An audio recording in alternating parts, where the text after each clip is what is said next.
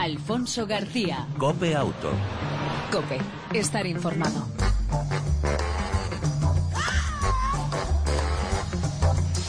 Hola, ¿qué tal? Buenas tardes, bienvenido una semana más a este tiempo de radio dedicado al mundo del motor, tanto en las dos como en las cuatro ruedas.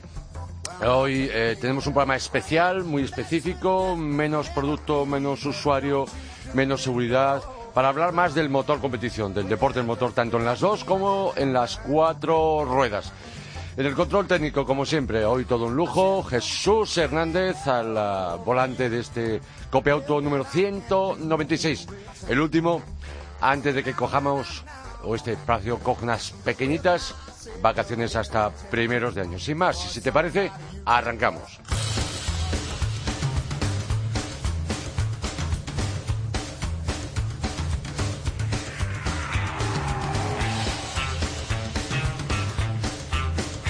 Y lo hacemos con alguna que otra noticia del mundo del motor, como por ejemplo esta que me parece realmente apasionante, por no decir otra palabra. El tercer informe de automovilistas europeos asociados sobre las multas de tráfico en Madrid, en la capital de España, 2016. Un titular, 300 conductores son sancionados cada hora en Madrid. El Ayuntamiento de la capital de España ha formulado durante los 9 primeros meses de este año más de 2 millones de denuncias por valor económico. Tomar nota de 207 millones de euros, según el último informe de la Organización de Defensa del Automovilista. Ello significa que el consistorio madrileño ha aumentado en el último año su ritmo sancionador por infracciones de tráfico, pasando de 4 multas por minuto, que es la que se ponía en 2015, a 5 en el presente año. Por lo tanto, datos de un informe realmente muy interesante, muy largo, muy entretenido, donde otras cosas recogen, por ejemplo, la reducción de velocidad, del límite de velocidad a 70 km por hora en la M30 ha disparado las multas. La mayoría de las infracciones son leves y sin detracción de puntos. El foco rojo de los semáforos hace perder puntos a los madrileños, y de qué forma. Y los controladores del SER, de la hora, en el caso de la capital de España, firman la mitad de las denuncias. A pesar de ese afán recaudatorio, el Ayuntamiento de la capital de España solo cobra el 40% de las mismas.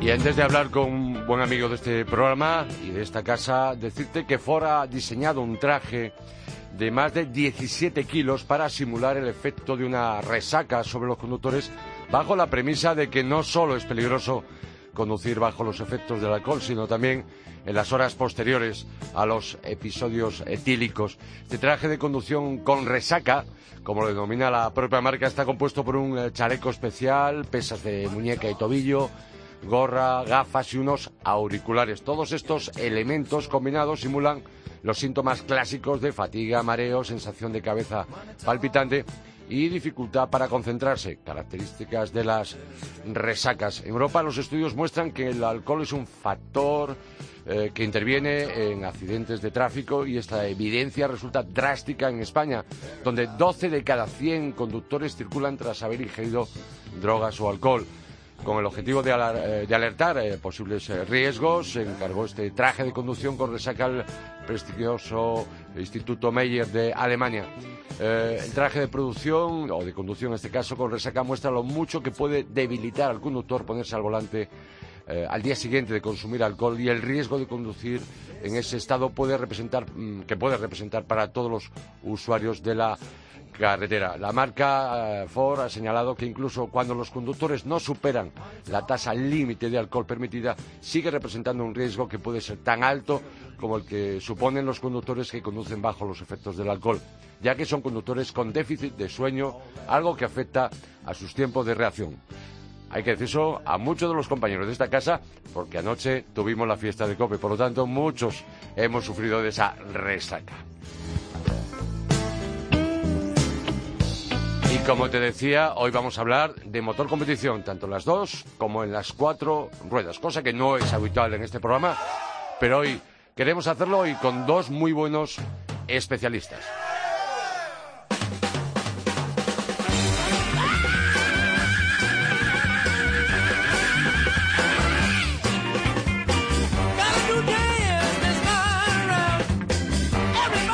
El primero de ellos es nuestro compañero y amigo Carlos Miquel, lo conocéis todos, director de Cope GP y enviado a la cadena Cope al Mundial de Fórmula 1. Y venía chillando porque se ha tomado unas vacaciones fuera de España y ha estado con los críos y viene chillando, viene desquiciado. Carlos, buenas tardes, bienvenido a Cope Auto. ¿Qué tal? Vengo todavía desequilibrado de las montañas rusas de Euro Disney, todo, tengo que decirlo. Pero también te digo que ha sido vacaciones activas, porque he estado con el teléfono pendiente de qué pasaba con Mercedes. Y bueno, lo que parece claro es que no vamos a tener a Alonso en 2017 en Mercedes. Eso es lo que tenemos claro en este momento. Pero en cualquier caso te han dado esas vacaciones. Por supuesto. Te las han dado. Eso está claro. Me las han dado a mí y a mi mujer, que un día le voy a hacer un monumento magnífico. Por supuesto que se lo merece. Y por fin decía, se ha acabado el culebrón de Rosberg, Mercedes, Alonso, ¿no? Sí, bueno, falta saber quién va a ser el sustituto de Rosberg, que sería el momento en el que se acaba del todo el culebrón. Pero las declaraciones de Fernando Alonso de ayer diciendo en McLaren, en sede de McLaren y públicamente, estoy comprometido con este proyecto y quiero ser campeón con McLaren Honda, bueno, pues una manera ya de desmentir públicamente cualquier otra cosa. Es decir, pero también es cierto que él juega en su papel. No quiere decir que no haya habido contactos con Mercedes, que los ha habido. Sí que es cierto que a mí, hasta donde sé, no se ha llegado a negociar. Pero claro, él no lo va a reconocer. Él tiene contrato con McLaren y él tiene que ser el hombre más McLaren del mundo. Y de hecho presumía en redes sociales de todos los campeones que ha habido con McLaren, de la mucha historia tiene McLaren, que es mucho más grande de la que tiene Mercedes en Fórmula 1. Y mandó todos los mensajes muy claros de que va a continuar en 2017. ¿Por qué no se ha atrevido Mercedes? Bueno, yo creo que básicamente porque les queda un campeón de los dos que tenía. Y no quieren que el campeón esté incómodo. Al final, no quiere decir que Hamilton decida al piloto, pero Hamilton está más incómodo con Fernando Alonso que si tiene otro rival, o sobre todo si tiene un rival de corte, digamos, de segundo nivel, como puede ser los dos candidatos que hay ahora en la mesa, sería Valtteri Bottas o Pascal Berle. Ajá. Parece que Briatore, una vez más, aparece y desaparece, y parece que a veces cuando él hace declaraciones sentencia. Sí. Y da un poco ya las pistas, o por lo menos las que hemos podido seguir de alguna forma, y parecía que él ya... Sí, el viernes ya nos quedó bastante claro. Hombre, a mí ya me quedó bastante claro. A partir del jueves yo ya empecé a notar que aflojaba lo de Alonso, sobre todo porque cuando Mercedes lo reconoce públicamente, que hay que pensar siempre en Alonso, es un piloto a que respetamos y a que queremos.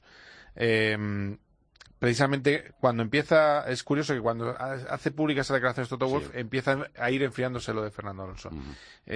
Al final, todas las declaraciones públicas tienen una doble intención. Es la manera también de incordiar a McLaren, es la manera también de mover ciertas cosas, porque cuando Mercedes decide, ¿por qué nos gusta Alonso? Bueno, porque tenemos dos opciones, pilotos jóvenes o pilotos top driver, piloto campeón del mundo de Fórmula 1, en el cual, capítulo en el que quedan Vettel y Alonso. En ese capítulo, es decir, y luego piloto que puede ser campeón del mundo y podemos meter a Verstappen y Ricciardo. Esas eran las opciones que ellos tenían, todos con contrato. Entonces dicen, no, el mejor de esos es Alonso.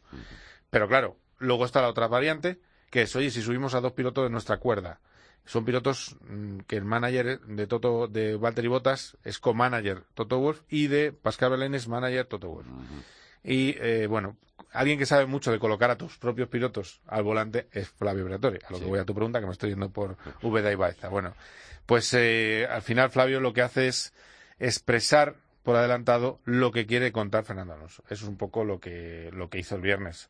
No quiere decir que sea su manager ni que tenga un poder decisorio, pero tiene una línea muy directa con Fernando, una amistad y tiene negocio juntos. Entonces por eso hay que hacerle caso. Y además yo repasé sus declaraciones y en Monza, en 2013, cuando Alonso estuvo a punto ya de irse una vez de Ferrari, dijo, Fernando va a cumplir el contrato con Ferrari, o va a estar el año que viene en Ferrari, aseveró. Estuvo en 2014 en Ferrari. Cuando llegamos a Monza en 2014, dijo, Alonso es piloto de Ferrari, tiene contrato con Ferrari. No dijo que fuera a cumplirlo. Ahora ha dicho, va a cumplir el año que le queda. Y efectivamente es lo que vamos a ver, porque además hay otra cosa que te quede muy clara, que yo creo también influye desde el punto de vista de Fernando Alonso. Tú no puedes ir de cualquier manera, es decir, es verdad que es un cochazo, o que puede ser un cochazo, no va a ser en ningún caso más un coche inferior al segundo coche de parrilla, como mucho le puede superar a Red Bull, a pesar de cambiar el reglamento. Entonces vas a un cochazo, pero también tienes que ir protegido de que es un equipo de Hamilton, tienes que ir con un monumento a tu altura, aunque ganes menos que McLaren, pero tienes que ir... es decir, esto es una negociación compleja y no había movido nada Mercedes. Entonces, antes de no mover nada Mercedes, pues él mueve ficha y ya dentro de unos días veremos la segunda ficha, que va a ser la pareja, el sustituto de Nico Rosberg en Mercedes. Entiendo. Yo sé que es difícil hacer un balance, y por ese motivo en este programa, en esta edición de Cope Auto, queríamos convertirlo en Cope Auto GP, que mejor dicho, luego más tarde hablaremos con nuestro compañero y amigo Borja González para que nos haga también un balance y avance, si cabe, de lo que puede acontecer la próxima temporada. Sé que es difícil resumir, lo primero para mí. ¿Cómo resumirías la temporada que ha pasado de Fórmula 1? Bueno, creo que ha sido mejor que la mejor temporada de la era Turbo, de la nueva era Turbo, porque ha habido una lucha hasta la última carrera, y porque fuera de Mercedes ha habido luchas muy bonitas, porque ha aparecido en un coche bueno un fenómeno que se llama Max Verstappen, que ha sido muy positivo para la Fórmula 1, porque Fernando Alonso ha vuelto a ser más Alonso. El año pasado hubo carreras en las que ni siquiera podía competir por las averías que tenía. Y te doy el dato, en primera vuelta ha sido el piloto que más coches ha adelantado, 41 adelantamientos. Quiere decirse que de retirado nada, está muy vivo y con el talento intacto. Entonces hemos visto cosas buenas de Alonso, hemos visto un muy buen Carlos Sainz, con unas calificaciones extraordinarias, 9 veces entre los 10 primeros de calificación, y lo único que ha faltado es que hubiera una lucha entre varias escuderías por el título. Sí. Que Mercedes sigue teniendo una superioridad tremenda, y vamos a ver, que supongo tu siguiente pregunta, el año que viene, a ver si de verdad hay esa igualdad. A mí que me han dicho, yo lo he contado en COPE, que va a haber igualdad de motores, que es la gran diferencia, que es que Mercedes, hay que recordar a la gente que Lewis Hamilton y Nico Rosberg ganaron la última carrera yendo despacio a propósito, Lewis Hamilton. Sí.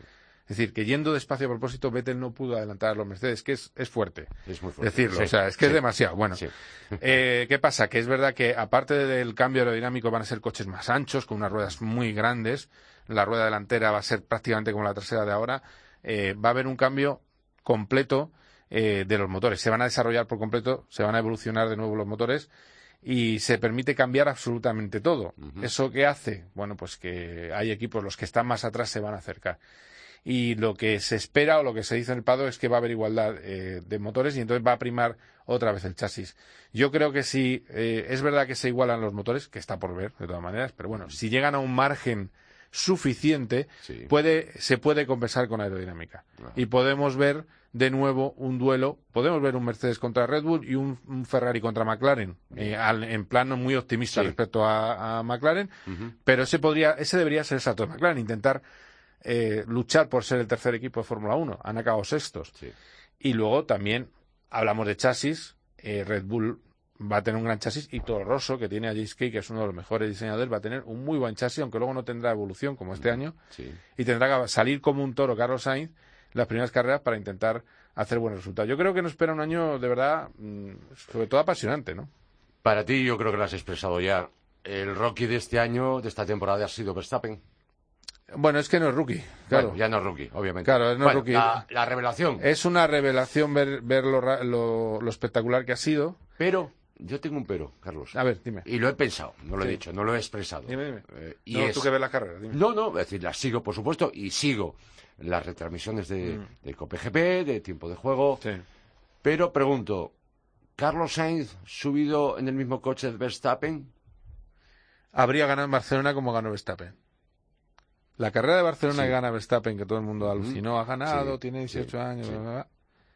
Esa carrera la gana igual Carlos Sainz, porque Carlos Sainz hubiera estado seguramente en la parrilla detrás de Ricciardo, y a Verstappen le regalaron, o mejor dicho, le quitaron de medio con estrategia, luego lo hizo todo bien, con estrategia le quitaron de medio a su gran rival, que era Ricciardo. Es decir, esa carrera la hubiera ganado igual Carlos Sainz.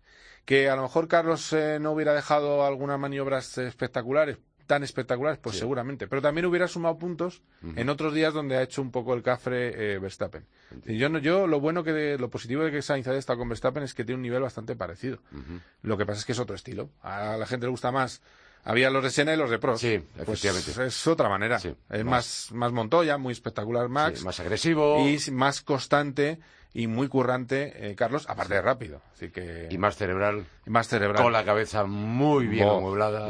Sinceramente, yo es algo que me sorprende. Como piloto, como persona. Sí. Pero como piloto me sorprende lo bien que tiene esa cabeza. Sí. Muy bien amueblada.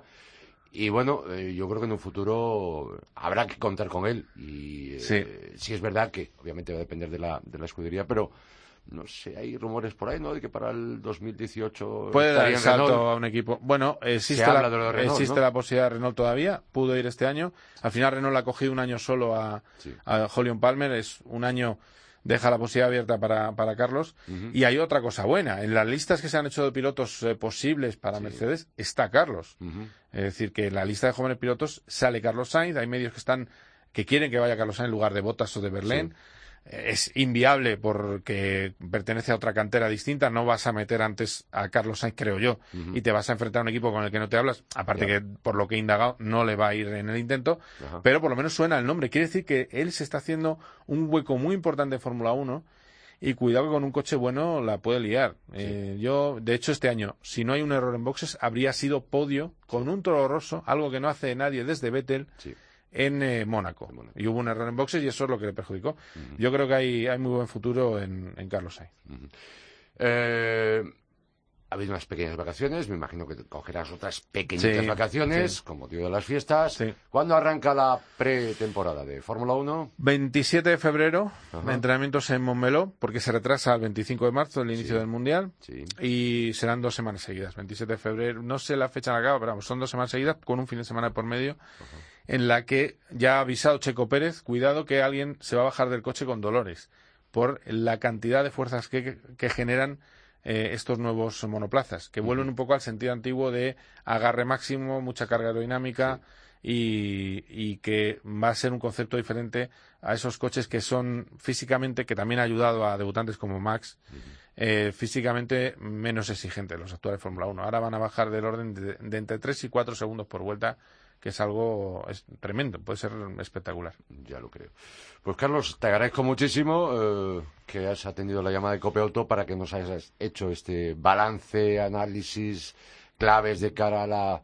que obviamente promete ser una temporada, según tus palabras, mucho más apasionante que las pasadas en la Fórmula 1, porque todos aquellos que nos gusta la Fórmula 1 y el motor competición deseamos que haya más carrera, es decir, más, y que obviamente nos lo cuentes tú a través de los micrófonos de la cadena COPE y de Tiempo de Juego.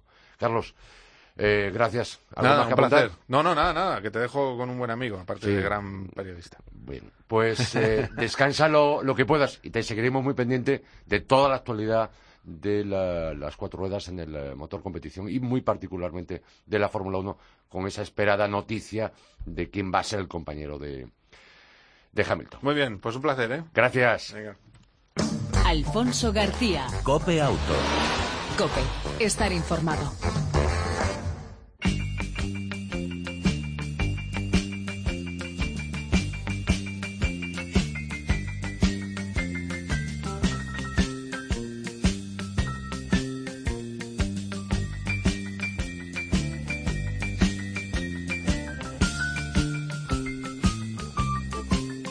También queremos hacer, como decía al arranque de esta edición de Cope Auto, balance del Mundial de Motociclismo 2016. Y qué mejor con otro buen especialista en la materia, en el motor competición, en concreto en las dos ruedas. Él es Borja González, enviado especial de Cope, MotoGP, revista Motociclismo y de Movistar Plus. Borja, muy buenas tardes, bienvenido. ¿Qué tal, Alfonso? Buenas tardes.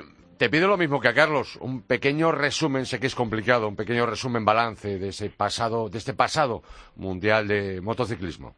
Sí, bueno, nosotros lo que pasa es que luego vamos a 3 categorías sin extenderme muchísimo en las dos pequeñas, bueno, sobre todo en Moto3 el dominio de Binder apabullante, ganar el Mundial con 4 carreras de adelanto y bueno, pues un poco el más sabor de boca de no haber visto a Jorge Navarro pelear hasta el final, y sí sensaciones positivas en pilotos como por ejemplo Joan Mir o Jorge Martín, que han sido, bueno, debutantes destacados en esta temporada. En Moto2 también Zarco ha hecho un gran final y muy decepcionados en ese sentido también con cómo ha ido la última parte del campeonato para Alex Rins, y sobre todo desde este año evidentemente quedarse con el, bueno, pues con la noticia del año, la peor noticia posible, que fue el fallecimiento de Luis Salón en el Gran Premio de Cataluña, en Montmeló. Ya lo creo. Y para MotoGP pues un año muy extraño, los cambios técnicos, electrónica igual para todos, el tiempo que han tardado los equipos en interpretar esa nueva tecnología.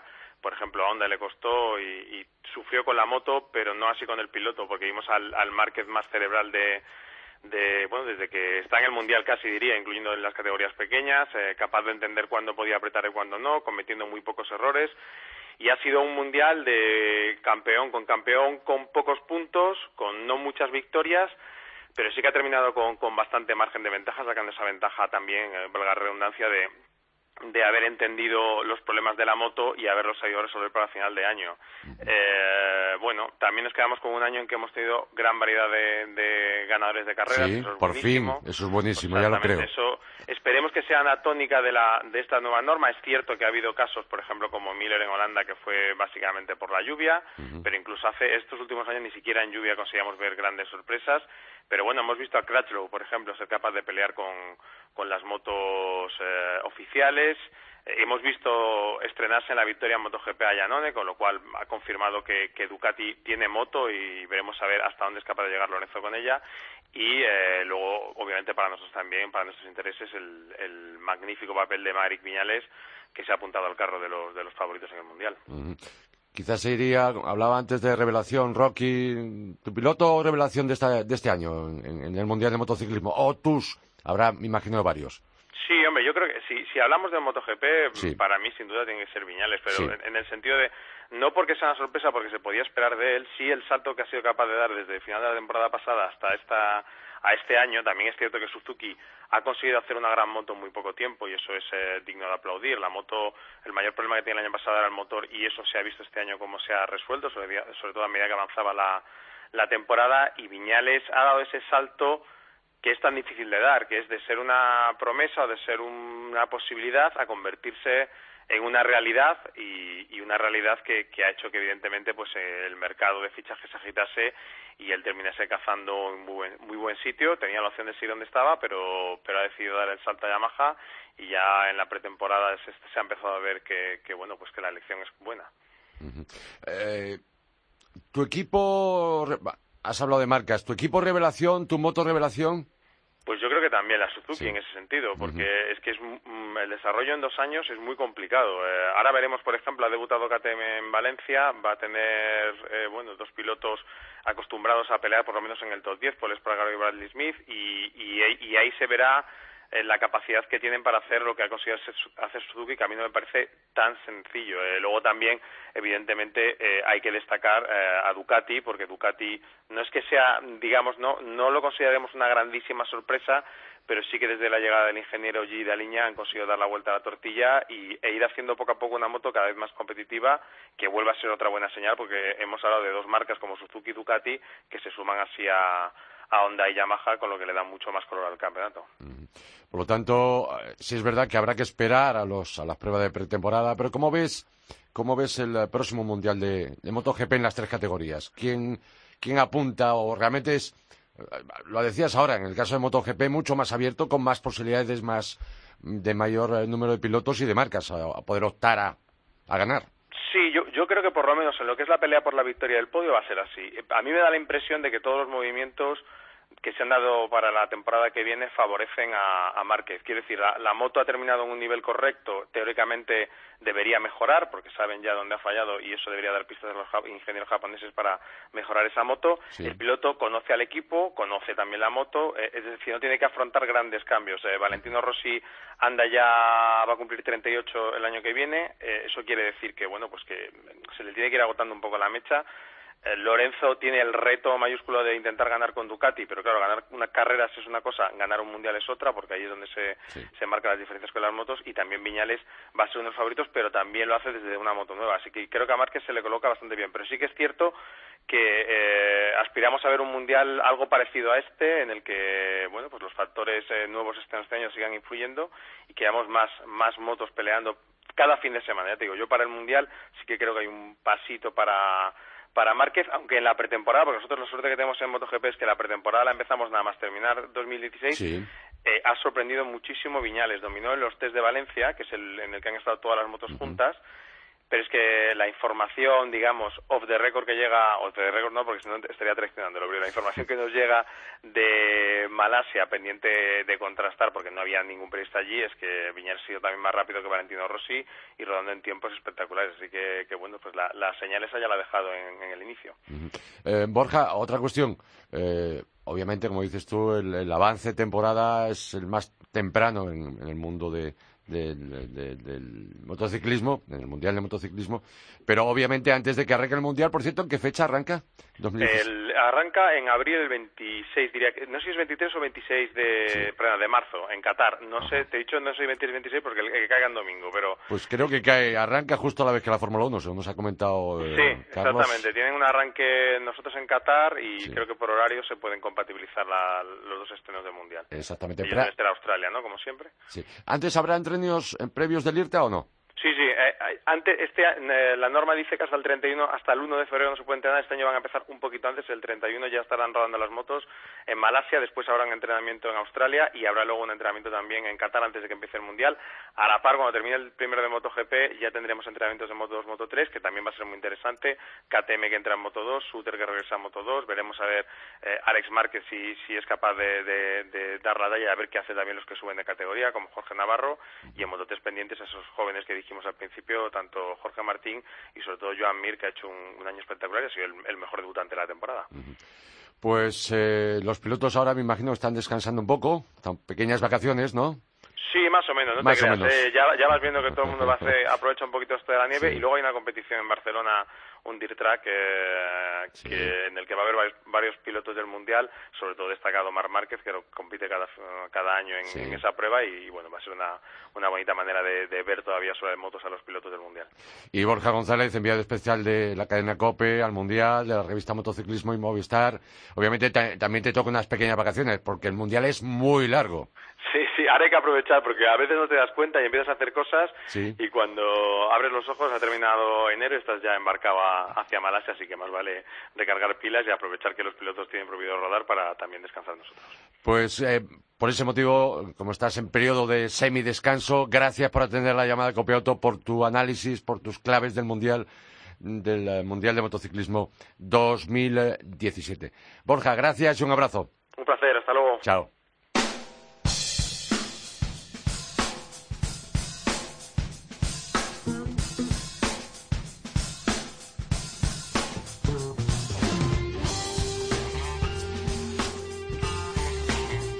Esta edición de Cope Auto número 196, la última de este año, y antes de unas pequeñas vacaciones, volveremos a primeros del 2017 con nuevas entregas de Cope Auto.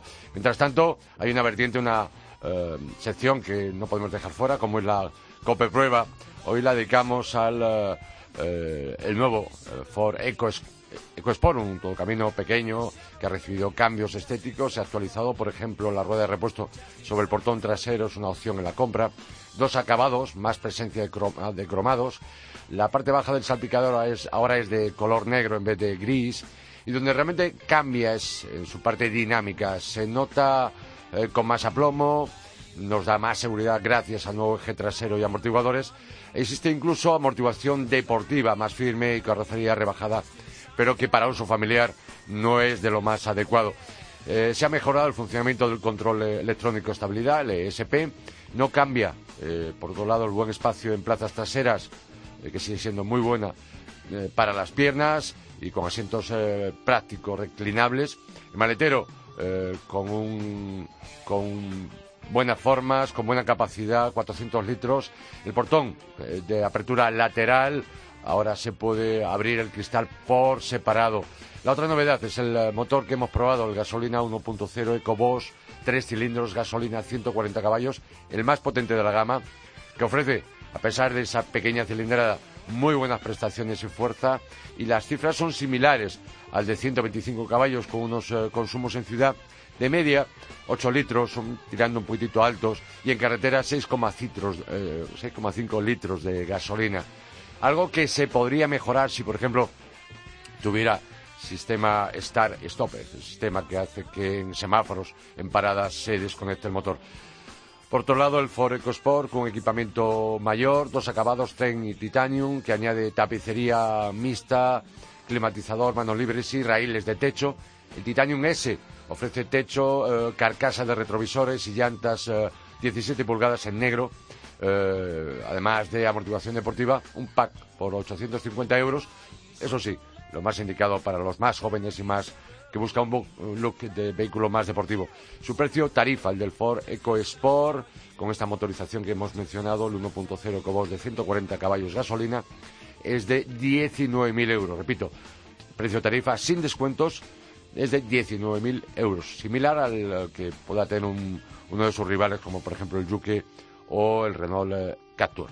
Y cambiamos de tercio para hablar de novedades de automóviles que llegarán, ya que hemos hablado hoy de Mundial de Motociclismo y Mundial de Fórmula 1 2017. Vamos a hablar de las novedades que llegarán a lo largo del próximo año 2017.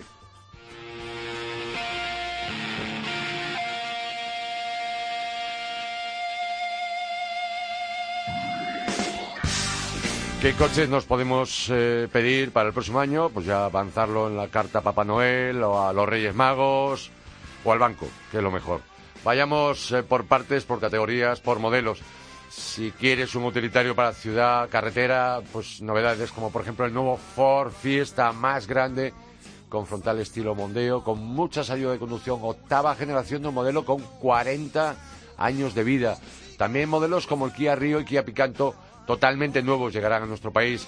Nissan Micra, que a primeritos de año se pondrá a la venta, crece y supera los 4 metros. Nada que ver con el diseño del actual y es mucho más espacioso.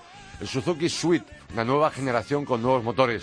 El Honda Civic, también otra novedad muy importante, 10ª generación de uno de los modelos más vendidos de la historia de la automoción. Lo mismo que, por ejemplo, el Volkswagen Polo, que llega a la 6ª generación, también crece, como es el caso también de su primo, el Seat Ibiza, que llegará en la 5ª generación, será el primero en llegar allá por el arranque del verano. Lo mismo que, por supuesto, otro primo del grupo Volkswagen, que es el Skoda Fabia.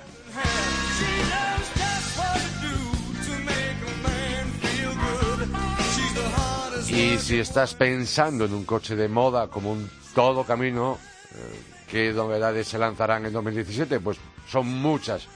Resumimos, el Mini Countryman híbrido enchufable, el primero de la marca. Seat con el Arona, un todocamino pequeño, más pequeño que el Ateca. El Suzuki Ignis, otro todocamino, en este caso urbano. El Renault Coleos, que ahora crece y mucho, no tiene nada que ver con el actual, es más grande y además contará con la opción de 7 plazas. El Dacia Duster o Duster, que es la 2ª generación de este todocamino super ventas en España.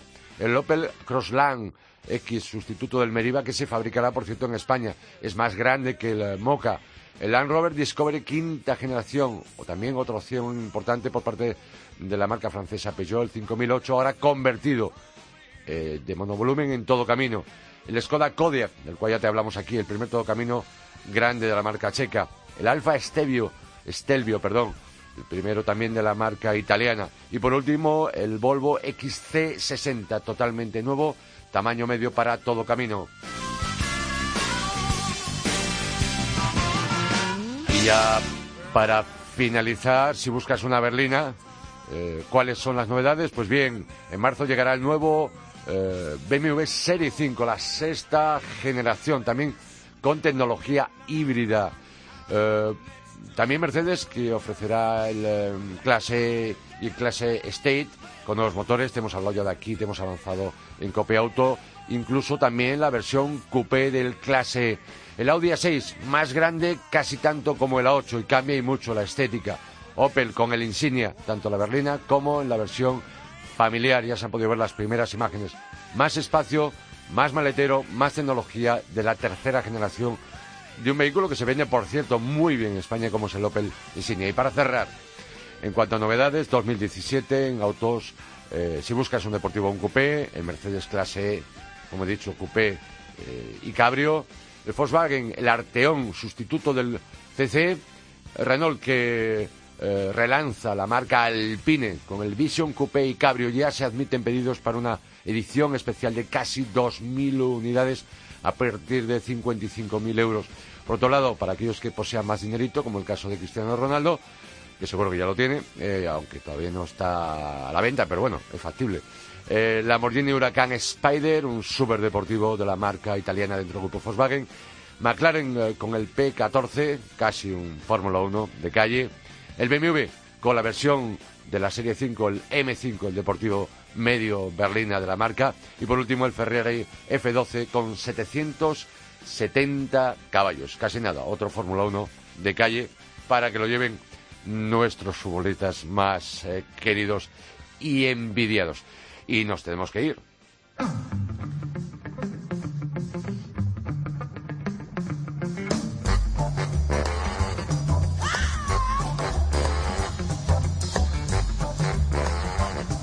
Esperamos que esta edición especial de Cope Auto, un Cope Auto de moto y de Fórmula 1, del Mundial de Motociclismo de Fórmula 1, esperamos que haya sido de tu agrado. Repito, te esperamos a arranque del año con una nueva entrega de Cope Auto. Esperamos que haya sido una temporada de tu interés y agrado. Por lo tanto, mientras tanto, te deseamos felices fiestas y lo mejor para el año 2017. Como te decimos siempre, ya lo sabes, si puedes, disfruta de tu vehículo y de los tuyos. Chao, el saludo y el abrazo de Alfonso García.